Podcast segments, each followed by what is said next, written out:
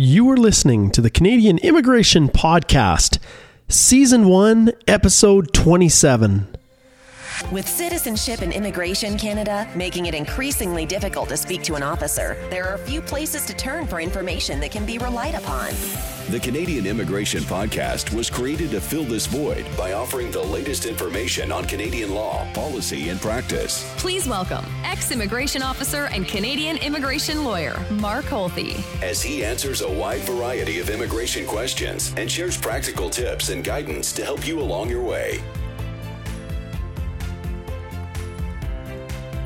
Well, hello there, and welcome back to the Canadian Immigration Podcast. I am your host, Mark Holthe, coming to you as always from the beautiful province of Alberta, Canada. This episode, number 27, is a little different. Um, I'm sure when you looked at the title of the podcast, which is essentially Canadian passports, you're thinking to yourself, hmm, do I want to listen to this one? Well, hopefully, you've taken just enough time to listen to this intro because I had the opportunity to interview Les Morley, an immigration lawyer practicing in Kingston, Ontario, and he is the most knowledgeable person I know about passports. Now, this is not some boring podcast. This is actually pretty dang interesting. And Les came on and he shared a whole bunch of really interesting insights all the way from the history of passports all the way up to the you know the the political um, circumstances that resulted in our passports becoming more uh, restricted, um, the the controls placed on who can get them and how they can be used, and how all of those uh, specific situations have become tighter and tighter over the years to the point now where you know we're living in a pretty big brother world. So I was really happy to have Les on, and we're going to get to him in a little bit. But I wanted to thank all of those listeners who have uh, faithfully uh, listened to the podcast and provided positive comments to me and really given me the encouragement to keep going. And I'm now starting to learn of other podcasts that other immigration lawyers are starting to do. And I'm super excited about it because there is so much wonderful knowledge to be shared by awesome immigration lawyers across this country. And I'm hoping to feature some of them who are starting up new podcasts across the country as well uh, on future episodes of the Canadian Immigration Podcast. One of them being uh, Stephen Meurrens, who. Um, who practices uh, with uh, Rosenberg in uh, Vancouver. So I'm going to get him on in future uh, a podcast. So stay tuned to that. Without much ado, here let's get into the interview that I had with Les Morley. Well, I am very pleased to have with me today on the Canadian Immigration Podcast uh, my special guest, Les Morley, who is an immigration lawyer practicing in the lovely city of Kingston, Ontario. Welcome, Les. Hello there. Thanks for inviting me. Well, I thought maybe I'd start off by sharing a little bit of background information on you, Les, and then uh, and then we can jump into the somewhat unique topic that we've chosen to cover in this podcast. Sounds good. Well, Les has been practicing since 1988, and he has, uh, as he's indicated um, to me, he's helped people from more than 100 countries immigrate to or remain in Canada and obviously that includes includes the whole spectrum of various immigration application types everything from reuniting families to helping out students and workers navigate through this complex maze of Canadian immigration that we're, we're facing these days. but also, you've had quite a bit of involvement representing everyday people who face admissibility challenges and, and barriers to citizenship. And uh, that's right. Actually, that's that's my preference. I like the um, the uh, the human stuff. I like the uh, the people who are sort of fighting against um, against big odds. Cool. That's yeah. awesome. So Les is, uh, is a part of a small group of people also that applied for and obtained a refugee assistance program facility in Kingston. Can you talk a little bit about that? Of course. Uh, we um, you and I, uh, Mark, I'm sure, uh, are well uh, aware of um, the uh, events of last year uh, that led to a, a, promise by the leader of the current government to bring 25,000 Syrian refugees to Canada. And, and um, this really, I think, lit a fire under um, a lot of people who had been really, I think, uh, just judged from their behavior, had really been yearning to try and do something good for people who needed help. And, um, you know, we really saw here in Kingston a great uh, sort of um, explosion of, of interest in in trying to do something. Uh, so um, not long uh, back, actually before even the election happened, there was a big meeting. I, we call it a big meeting here in Kingston because, like you, Mark, uh, I I practice in a smaller town. Kingston's about 125,000 and uh, we had 100 people uh, come to want to find out how to sponsor refugees. And and many of these people were representing other people. They were representing their church or they were representing their their union organization. So we really had quite a lot of interest. And immediately people started to try and um, um, and uh, come together to get the information they needed so they could sponsor uh, Syrian refugees. At the same time, um, or actually even earlier than that, um, we had um, uh, through some of the organizations I was involved in, uh, come to uh, think that it was about time that Kingston um, um, developed a refugee assistance uh, program uh, of its own. Now, the refugee assistance program is um, um the um, the mechanism, I, I, I, suppose I could say, by which all of these refugees that the government promised to bring in uh, are resettled in Canada. So here in Canada, unlike uh, really any other country, you can sponsor a refugee on your own, which is what I was just talking about a moment ago.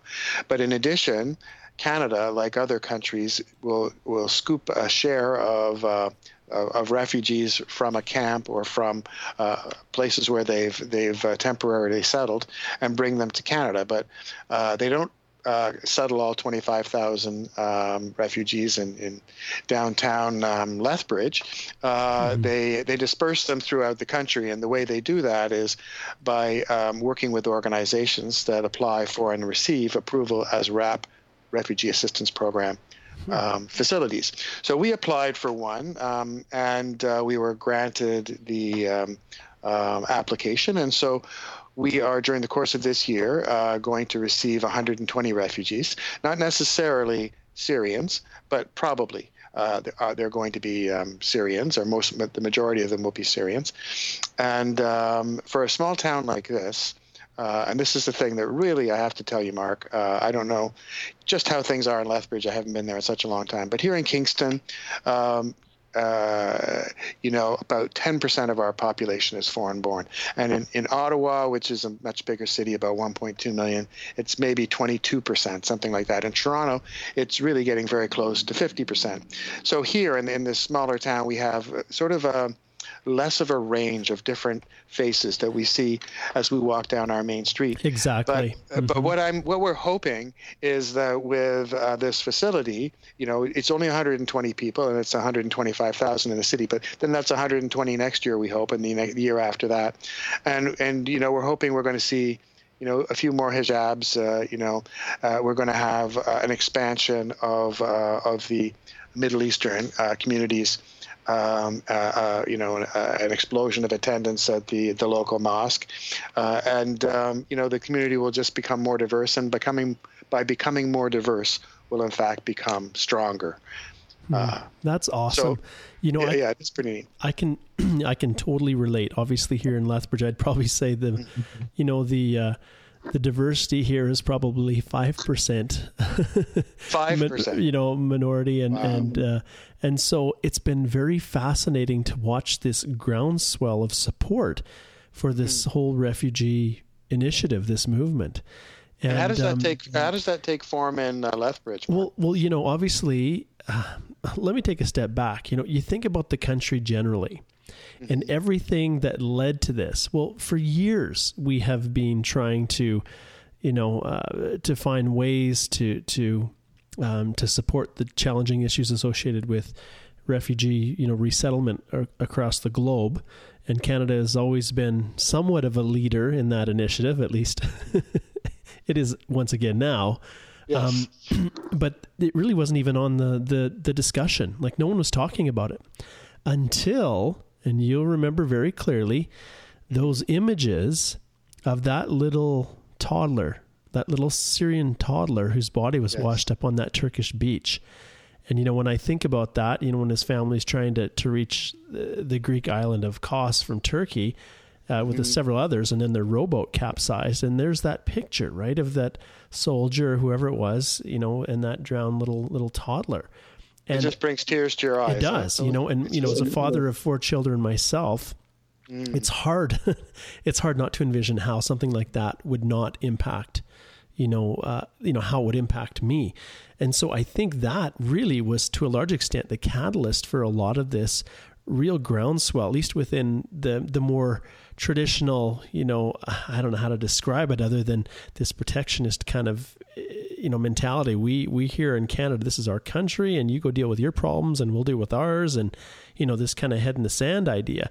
But it all right. changed, you know, right. and then it became this political this political issue that that uh, the liberals were very good at at uh, taking on and and now and now we've got what we have and it's it's wonderful and even here with the placement of some of those Syrian refugees that you know we had I think between 100 and 200 uh, of them placed here in Lethbridge and there was just wow. an outpouring of support from all kinds of groups that I never would have thought would have even cared um, who wanted to get involved in this thing and and be a part of it so nothing but well, good I'm come really pleased. I'm really pleased to hear that Mark because you know um, uh, you know, the, the, previous government really seemed to have been um, based, shall we say, in, in your province. Yeah. And we, we, we get such a, a stilted view over here about what goes on over there. And, uh, you know, but it, it's, it's really heartening to see how much we have in common. We are an NDP province now, Les. yeah, yeah, I know that. don't forget that. yeah, I don't know how long you'll be an NDP. Well, I, I, don't know how many repentant voters we have, but anyways, for the next three years here, we're going to be an NDP province. So, good for you. Good for you. well, that's awesome. Well, that yeah, that that whole that whole initiative is just really cool, and uh, you know, as you indicated there, you're you're you're kind of in you're it's a one horse town there for you so you tend to get involved right. in a lot of these different projects and that's really neat and another one that you've mentioned to me that I've actually gone and had a chance to to look at and watch is you hosted a few episodes of uh, a local cable uh, a local cable show on now let me get this let's see if I can pronounce this right Ko, Kojeko TV? Kojeko. Kojeko. Oh, it's so close. Right. I had the emphasis on the wrong syllable there um, Kojiko TV um, called Diversity. So, right. um, can you talk a little bit about some of those episodes? Sure, sure. So, uh, so this is a uh, a company that offers uh, the local community um, um, uh, access to cable TV. So uh, the the bulk of the community signed on for cable here. There's some satellites, but mostly cable. And as a consequence of uh, the um, uh, the rules at the CRTC, they must offer uh, the community yes. the opportunity to produce programming. And so uh, this program wasn't created by me, uh, but it's um, I was invited to participate in it, and the idea of it was to provide a um, an opportunity for immigrant voices to be heard and for there to be a discussion about immigrant uh, issues. So, if we tie this together with the RAP um, program and some of the things that you and I were just talking about uh, just a little while ago, Mark, you'll see that we're a community like Lethbridge that's that's becoming aware that we're we're sort of missing the boat, and and there's uh, this tremendous excitement, enthusiasm that uh, that uh, some of the bigger cities are getting with the influx of new immigrants and uh, all sorts of new ideas and uh, and new possibilities that um, that we're you know just a little bit jealous about and and, and want to want to have a piece of. So this so, so uh, I've been working on this particular project just during this year, and um, what we've done is we we've um, we've uh, uh, interviewed some of the people who are involved with the Syrian refugees, for instance, a number of them, a number of uh, community groups that were bringing them in, and you know, really quite uh, heartwarming stories about, generally speaking, retired people who are um, who've, who've agreed uh, in in the case of of one uh, one group um, to bring in uh, a refugee family, only to discover that the family ultimately contained ten people, and uh, that, that when they when they arrived, they would be um, uh, you know, taking them uh, the first day off to the bank to get them bank accounts and yes. to get their identity set up, and and they have to have translators to go with them so that all of this could be explained. Uh, taking the kids off to school, but several kids to several schools, and and again interpreters and uh, talking to guidance counselors and language instructors, and uh, just just a, a, a real deep involvement in the lives of these people who are so uh, in need of support, but so grateful to have it. Uh, and um, and so what we um, we um, uh, heard about in the in the program was um, just how. Uh, uh, how, how, thrilling it was for, for these these uh, sort of community heroes who were on the front lines, and um, how how satisfying it was for them to to be involved in these initiatives. It's amazing how just the act of giving service without expecting anything in return is fulfilling. and, it is. And I, you know, it always ceases to amaze me.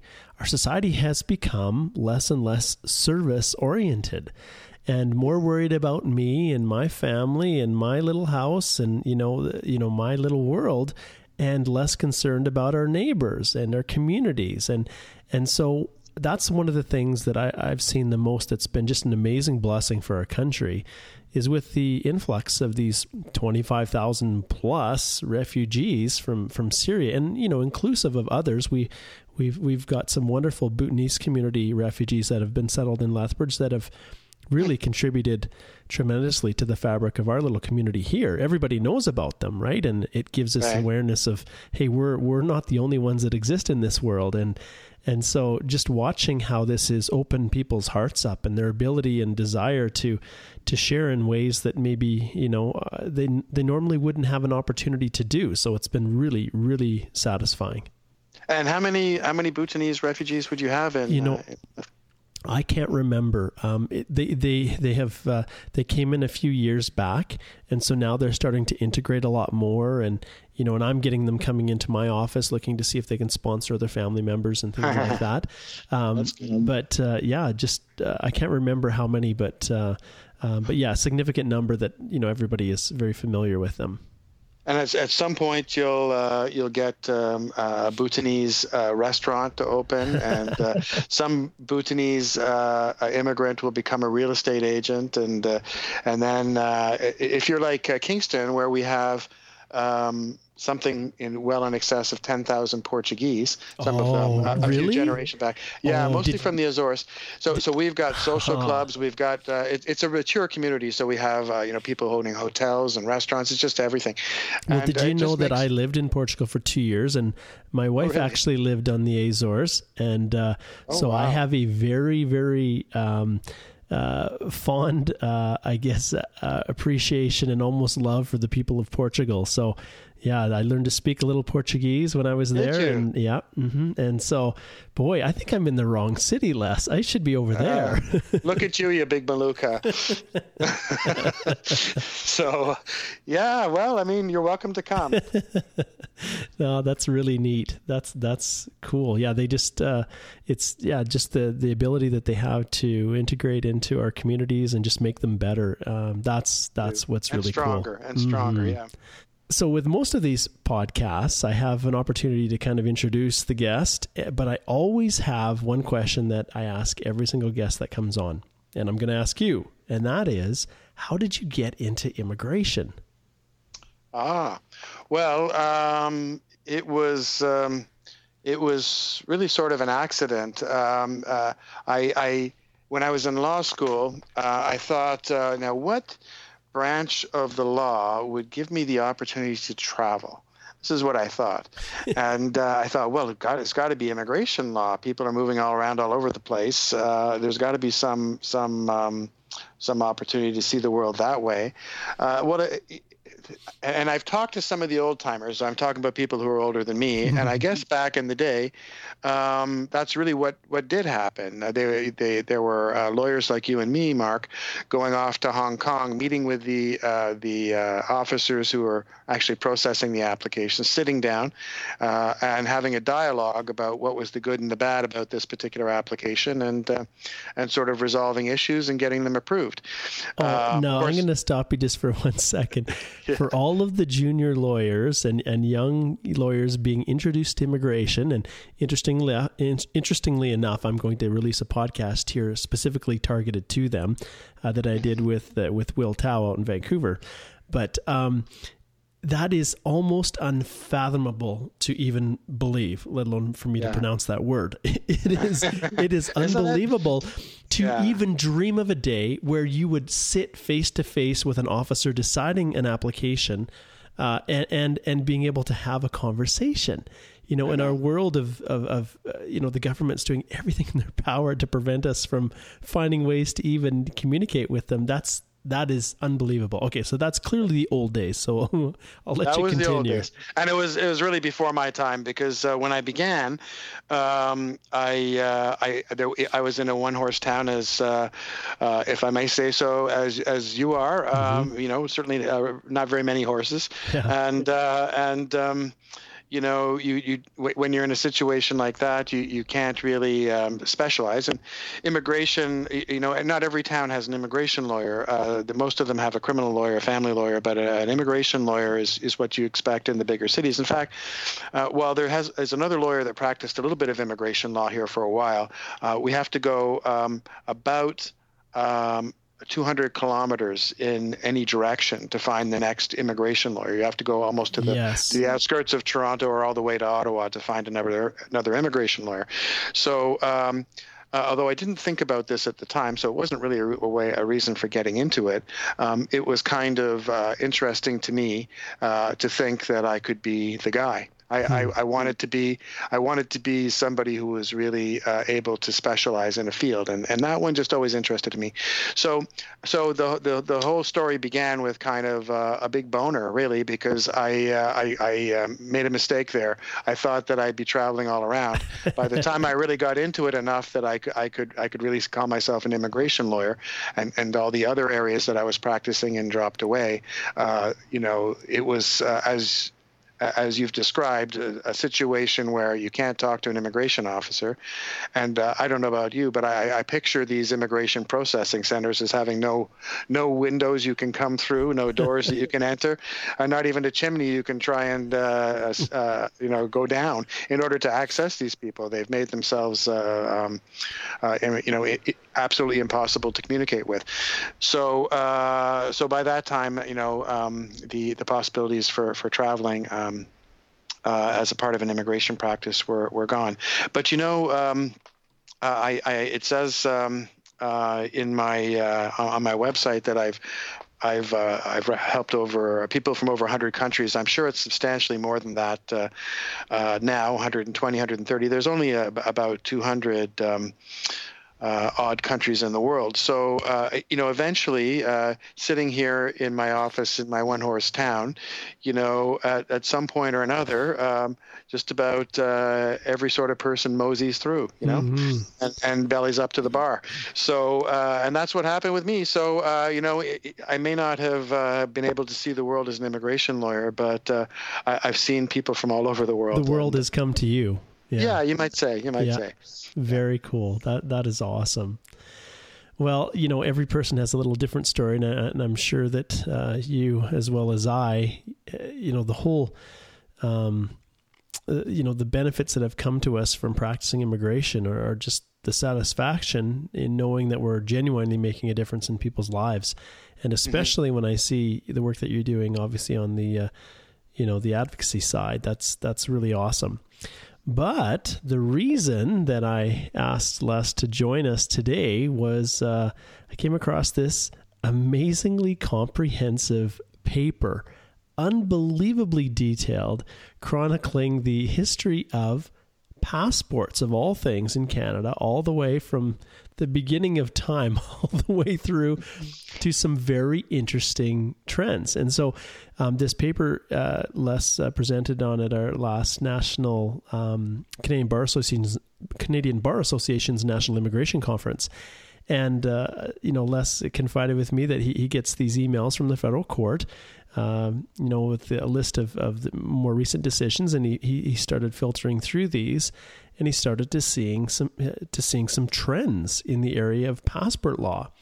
And so I thought that would be just a perfect lead into an area that people normally wouldn't, you know, wouldn't really think, well, what's, what is there to passports? Like, what is, you know, what's so sexy about that area that we'd want to do a podcast on it. But I thought, you know, I'm going to get Les on to talk about it because especially a lot of our listeners are immigration lawyers and, and even consultants who this is information that is, is something they're not going to be aware of. And so the whole purpose behind the podcast is to provide content that's useful to people as well as you know some interesting stories about you know our exploits but i thought maybe you could just mm-hmm. touch on that a little bit and talk about these these trends that you're starting to see well, thanks. Yeah, I, I um, what I noticed as I was going through the cases that were coming from the federal court is um, uh, just uh, just what you've said. Uh, that that there were there were um, uh, uh, coming to be more and more cases uh, in which there were issues arising out of the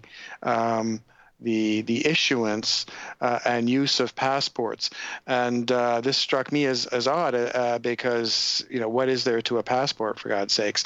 It's they uh, they take your picture, uh, you, you hand in the application, uh, you give them their their money, and you know game over. Let's get the passport. Let's get going to uh, down south. Uh, but um, it turns out it's a little bit more complicated than that. And um, so, um, having a, a background uh, initially in my undergraduate degree in history, I naturally gravitate to that. Okay, so where do passports come from? What are they about? And uh, that story in itself was kind of um, kind of interesting. Um, for one thing, um, uh, passports actually go back uh, it, it, further than you might think, back a couple of millennia. They're mentioned in uh, not just the uh, the uh, the Bible, but were but the Hebrew Bible, the uh, the Old Testament, uh, and uh, and and they they ha- have reappeared uh, throughout history since, um, although. Um, uh, sometimes they're more in, in, in favor and, and sometimes they they fall out of fashion. yeah. uh, what what, uh, what what what I thought was interesting um, and always looking, I guess, for the the scandal and uh, and the outrage, uh, as I'm prone to do, was um, how um, the Canadian government was really uh, brought to uh, introduce passports and to improve them over over the years because of uh, impetus from abroad. I guess that's not perhaps terribly surprising, but the, the role that that America played in in the uh, developments in in uh, in the area of uh, Canadian passports was kind of remarkable. For, for instance, we didn't really have a, a, Canadian passport until the American Civil War, uh, when um, the uh, Americans started to insist that, that there had to be some way to identify um, uh, who, who you were, because of course they were in a, in a period of conflict, and uh, it wasn't clear during the course of the American Civil War whether Britain might come in on this on one side or the other, and we were we were Britain at that point. Um, later on, um, uh, and I was quite um, uh, amused, uh, amused, uh, scandalized to discover that Canadian passports um, hadn't really developed that much uh, through the 40s, right through until the 60s, uh, in terms of the uh, level of scrutiny within, with which we we um, reviewed the applications and issued the passports, so that in fact they became known. Uh, to those who are interested in such things throughout the world as uh, an easy uh, thing to get fraudulently. And so, in fact, the, the person who um, went into Mexico and killed uh, Leon Trotsky in 1940 in 1940s, um, used a Canadian passport to do that, so he could cover his trail. And likewise, uh, uh, you know, particularly uh, tragic from my perspective, uh, the man uh, James Earl Ray, who um, who killed Martin Luther King, uh, uh, came to Toronto and um, applied for uh, a couple of fraudulent uh, Canadian passports because at that time, and this was in the 60s, at that time, all you needed was to say that you were born in Canada. If you were in Canada, A, was verbal attestation Uh, was all that's that right. you needed. Yeah, you just had to say you didn't even have to give a verbal attestation. You filled out an application, filed it in Canada, and said you were born in Canada, and uh, and poof, you got a passport. And so uh, naturally, you know, somebody um, with bad intentions, Yeah. uh, learning learning that uh, would. Um, uh, would, would sort of run that up the flagpole. Yeah, exploit so, so that that was sort of uh, so then when you know when that um, that uh, that that awful thing happened, uh, naturally there was a lot of uh, of uh, flack. Uh, Canada was pretty embarrassed, and there was some investigations done and uh, and some royal commissions, as we're wont to do, to Yes, to investigate. and uh, and uh, it was determined that. Uh, you know, we really needed to do something, uh, and so uh, then sort of the new era was ushered in slowly, uh, kicking and screaming, but uh, uh, slowly we uh, we started to uh, reorganize our passport issuance process so that there would be a little bit more scrutiny. But I have to tell you, Mark, that that, that the problems continued right up until relatively recently. Um, that that there were um, well, there was uh, something called the Western. Um, uh, Hemisphere Transfer uh, uh, Travel Initiative, Travel. hmm whi- which is an Amer- American initiative to try and ensure that people had passports who were coming into the states. So once again, we had to adapt to what uh, what the Americans were doing, uh, and we, we we didn't adapt very well uh, because now you know crossing over the border to get groceries, as some people uh, do when the, uh, the exchange rate is right. Now you had to show your passport to do that, and uh, if if you didn't have a passport, then you had to get one. And uh, at that particular point, people were applying at the rate of um, 500,000, I think, a month um, Wow. to, uh, to, to to get passports. Uh, now now we're up to maybe something like five million a year, um, whereas um, you know not so long ago it was just a few hundred thousand Yeah, a year. it wasn't a big issued. deal. I will say one thing though, Les. The What's that? passports, the ten-year passports we have now are, are pretty freaking cool. aren't they? you you run that black light over them, and you've got fireworks. You got all this Yeah. kind of stuff. So so kudos to the the passport designers. I won't ask how much it costs to generate those oh. passports. Obviously, it's off the backs of us because I just finished renewing those for all my kids, but they are Oh, not pretty darn cool. Yeah, yeah, yeah. They are. I'm gonna have to Uh, put a, I'm gonna put a link to uh, to the show notes uh, in the show notes so that those who are not here in Canada can can get a a, a picture. I know there was a newspaper um, that uh, they did a, a little a little piece on it when they were first released, and I've used them in previous presentations. But I'm gonna put a little link to that in the show notes. Sounds great. Excellent. So, so yeah, and, and I, d- I didn't mean to kind of cut you off. So, so there's no been problem. this evolution here of people, you know, somewhat abusing the the use of the passports, and it's resulted in us having to crack down and and uh, toe the line with our dear neighbor to the south. Yeah, and, and yeah, and, and, that's right. And, and embarrassingly, you know, a lot, uh, Americans weren't really um, um, wagging their fingers at us, but you know, we sort of got the message that we were, um, you know, we, we needed to uh, uh, pull up our socks a little bit, shall we say?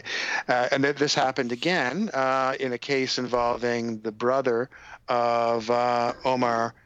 Khadr, who um, who also with him was uh, for a time imprisoned in Guantanamo, although he was released without charges, and um, he uh, um, uh, was uh, actually denied a passport, denied passport services by um, the uh, Canadian government uh, in circumstances where uh, there was a real question as to whether it was possible to deny somebody a passport. Um, you may know that uh, under the Charter of Rights and Freedoms, Section 6 provides that you have the right to enter and, uh, and to leave Canada if you're a Canadian citizen. And, uh, and so can So you how- actually, how, how do you leave the country if, if you can't get into another country? Right. So how did they? So on what ground did they refuse to grant it?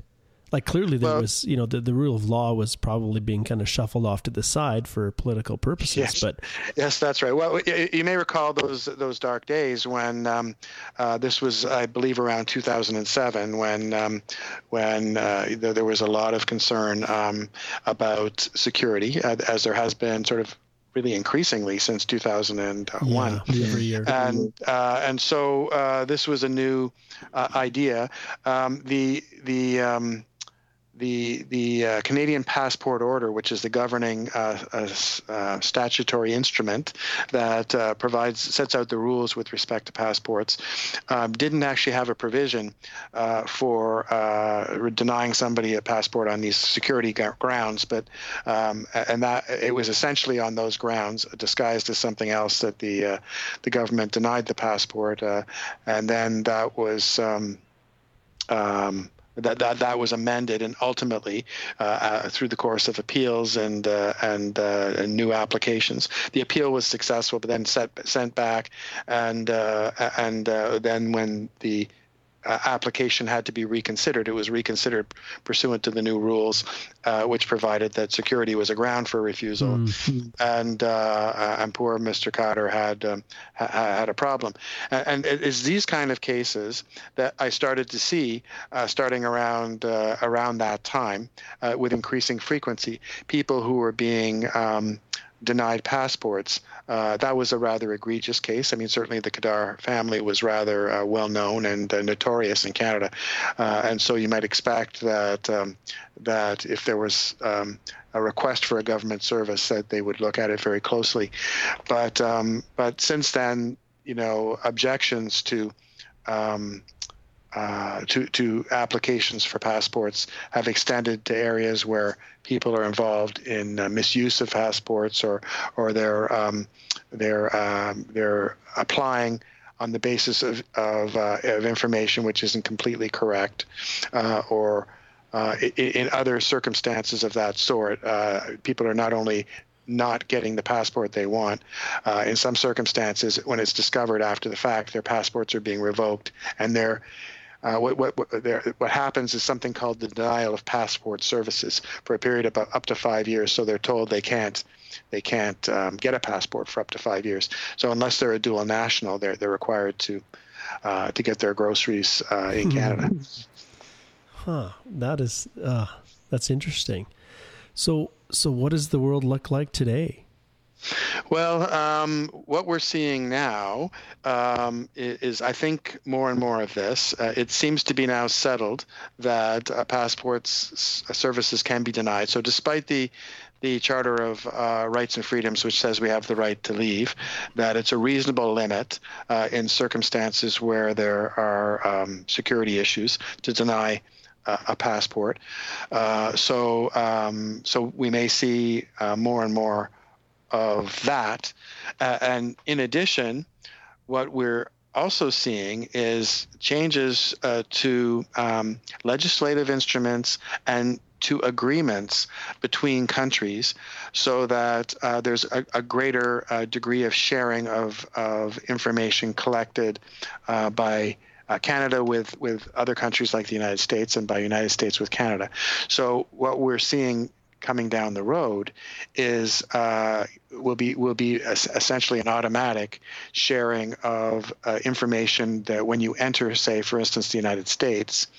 Um, they, they then you know of course as you leave the United States if you uh, um, r- you know remember the last time you drove uh, across the border if you leave the United uh, Canada you don't have to show your passport and you enter the United States you do um, so Canada has no way of being able to know whether you've left the country unless they can get the Americans to give us that information. But uh, as as our borders become uh, our border um, services, I guess, really, I should say, become more integrated, this information will become automatically shared.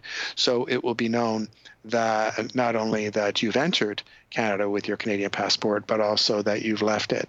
Uh, and this has all sorts of uh, sort of enforcement implications um, because, as you probably are aware from your practice, um, whether you have been residing in, in Canada is an issue for um, uh, permanent resident renewal applications, per, per permanent resident uh, card renewal applications, and citizenship uh, applications. You need to show where you've been.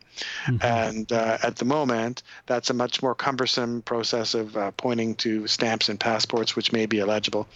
But uh, as this information is shared, and, it, and it's not at this point, um, uh, shared in this way, but it will be, uh, then um, Canada is going to have a lot more information about you. Hmm. Uh, and um, you know, uh, some will say that's a good thing because we we know not only who's coming but who's going. Uh, but you know, that's also you, Mark, and that's me. Uh, and um, you know, do we? You know, we we've lost perhaps just a little bit of anonymity in our in our life as as the government has has chosen to uh, accumulate. And, In, and, indeed, Big Brother is you know is making his presence known. That's right. So a certain honorable Ralph Goodale, I understand, has introduced a new bill.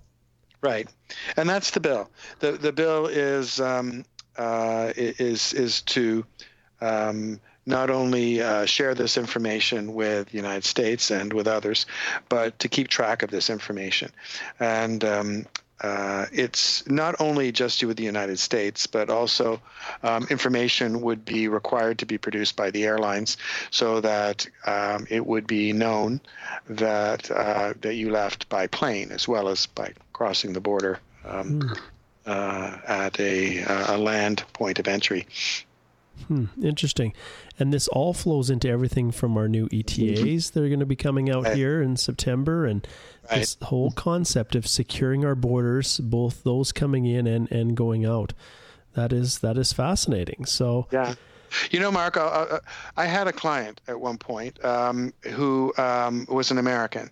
Uh, this was many years ago, uh, but um, I've seen similar situations happen uh, more recently. And this particular client um, uh, loved Canada, and he, he was not far on the other side of the border because here at Kingston we're um, we're about half an hour away from New York State by car, and uh, this fellow was uh, uh you know was on the other side, and he loved Canada. He loved to come up here and fish, and to uh, um, you know enjoy the the wilderness, and um, so he uh, he decided he would buy a um, uh, a, a, sort of a, a, set of cottages with uh, with a home attached to it, cottages for rental, sort of like a kind of hunting fishing camp yeah. sort of thing. And he bought this this thing, and he got a mortgage, uh, a, mortgage in, in Canada for this, and um, he he, um, he operated the business for a period of uh, of a couple of years before uh, one day when he was crossing the border with all sorts of construction equipment because he was doing some renovations to the to the building uh, he it was discovered that he had a criminal record and he yes. wasn't even admi- admissible to the country mm-hmm. Uh, and um, so uh, he found himself in the, the terrible situation of uh, having having a property and a business on one side of the border, and and him being on the other, and having retained lawyers to uh, help him with his mortgage, to help him purchase this property, to set up the business, and nobody uh, alerting him to the fact that he may not even be allowed to come into the country. Well, um, it's going to be increasingly difficult to do things like that, I think, in the future as this information is is shared more and more, and perhaps that's uh, perhaps that's a good thing. Um, but uh, because that was certainly a big um, um, surprise for for my client. Yeah, and you know, uh, BJ Caruso came on the podcast a few mm-hmm. episodes mm-hmm. back, and we we discussed that exact thing. And with this new information sharing, in the past, people had no idea that there was any issue, and now mm-hmm. as they go through and they're you know their histories are, are you know their NCIC the, the FBI criminal record database is is mm-hmm. almost routinely scanned now. These things are right. popping up and people are not even aware of them.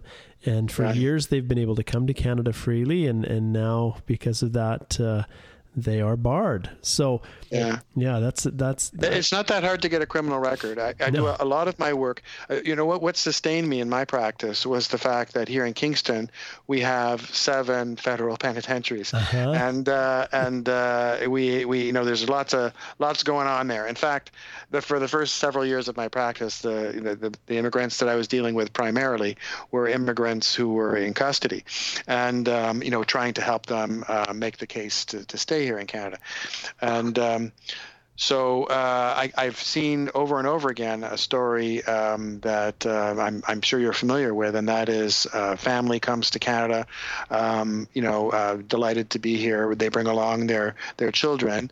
Um, if they come from a, a different uh, linguist uh, linguistic group, um, parents are somewhat isolated. maybe they they just are um, traveling only in their own linguistic circle. Uh, and the kids who are going to public school get to learn English, uh, start to hang out with the wrong crowd. The parents are not in a position to monitor this or to understand it because of the um, of their sort of marginalization within the community. Kids go off the rails, and then um, they uh, they look at um, uh, being deported for, for, for crimes they got mm-hmm. into because they thought that they were invincible and they could never be removed. And where it happens that that the country to which they'll be removed is uh, is you know is Iran or is Afghanistan or is Iraq. Yeah. Uh, there are serious issues, and um, you know even if a person had um, had done something really quite quite nasty and uh, you know really uh, uh, inexplicable and, and, possibly even inexcusable, uh, you know. Does that mean we can send them to their death? So we get into these these kinds of issues with people. It's very very easy to go off the rails, to go down the wrong road, and uh, nowadays uh, with this sharing of information, it's going to be um, you know it's going to be something that, that you live with for a very very long time. Yeah. Well, this has been just great, Les. I really, really appreciate the insight. I don't think anyone thought the whole discussion of passports could be as interesting as, as this. I want to thank you so much for taking the time to join us. It's been a great pleasure to to get to meet you uh, over the airwaves, uh, Mark, and I certainly feel honored to be invited to speak with you. Fantastic. Well, the next question, I guess, is uh, when uh, some of our colleagues across the country run into a difficult passport issue and they're thinking to themselves, oh my goodness, who am I going to talk to? They're going to know it's you now. So, uh, what's the best way for people to, to reach you if they're trying to track you down? Uh, the best thing to do is uh, in this internet age is to put my name into the internet, uh, and that's Les Morley, M O R L E Y, and uh, hit enter, and uh, what should happen is uh, they come to my website, which which has all the answers to their questions. I hope. that that is awesome. I will make sure you know that I will put a link to your website in the uh, the the show notes for the episode. That's um, very sweet of you, Mark. I, I chuckle here because uh, I had this discussion with Ravi Jain in Toronto. We were talking about uh-huh. spousal sponsorships, and he, he mentioned the fact that if you search Ravi Jain, you'll probably get an actor that pops up. Ah. and so and so for for for him, he had uh, yeah he had kind of a twin that was uh, uh, competing for the uh, the Google traffic but um, I'm pretty sure uh, the searches I think were safe to find you. I'm, I hope so. I hope so. Thanks. Thanks again, Mark. It's very, very, uh, uh, it was very fun. You bet. All right. Take care, Les. Talk to you later. Okay. Well, that was an awesome podcast interview with uh, with Les. What a great guy! You know, I never had an opportunity to really speak with him before I brought him on to the podcast, and uh, I just love having practitioners on with so much wealth of experience and knowledge. And I can tell you that paper that Les put together, I talked to him after the podcast and I asked him if he would be willing for me to post it in the show notes. So if you're listening to this, go to the show notes and take a look for that paper that that uh, Les drafted on on passports for our Canadian Bar Association's National Immigration section. It is awesome. It is unbelievable And uh, any of you practitioners out there who have any issues related to passports, this is going to give you a context if you ultimately have to uh, go to court to fight for uh, one of your clients who is uh, being refused the issuance of their passport or having some other control placed upon them with respect to their passport. So, I want to express appreciation once again to Les for taking the time to join me on the podcast. And as always, to all of you, this has been a wonderful ride so far, and I'm hopeful that it is just the beginning of many, many, many, many, many more podcasts that we do on the crazy world of uh, Canadian immigration. I want to also encourage you to share the love, share the podcast with other people that you feel might be interested in hearing it. And I welcome your feedback. If you have any suggestions or comments on how we can make it a little bit better, um, also, if you have uh, recommendations for individuals that might be good to have on as guests, I love to showcase lawyers across the country who are really doing it the right way, who are giving back to the community, who are practicing at a super high level and uh, anything I can do to to help elevate our immigration bar in this wonderful country of Canada. That's why we're doing this. All right, thanks so much once again for listening, and I wish you all the best in your efforts to navigate this crazy world of Canadian immigration law, policy, and practice. Thank you for listening to the Canadian Immigration Podcast, your trusted source for information on Canadian law, policy, and practice. If you would like to contribute a question for future podcasts or wish to set up a legal consultation with Mark, please visit www.ht-llp.com.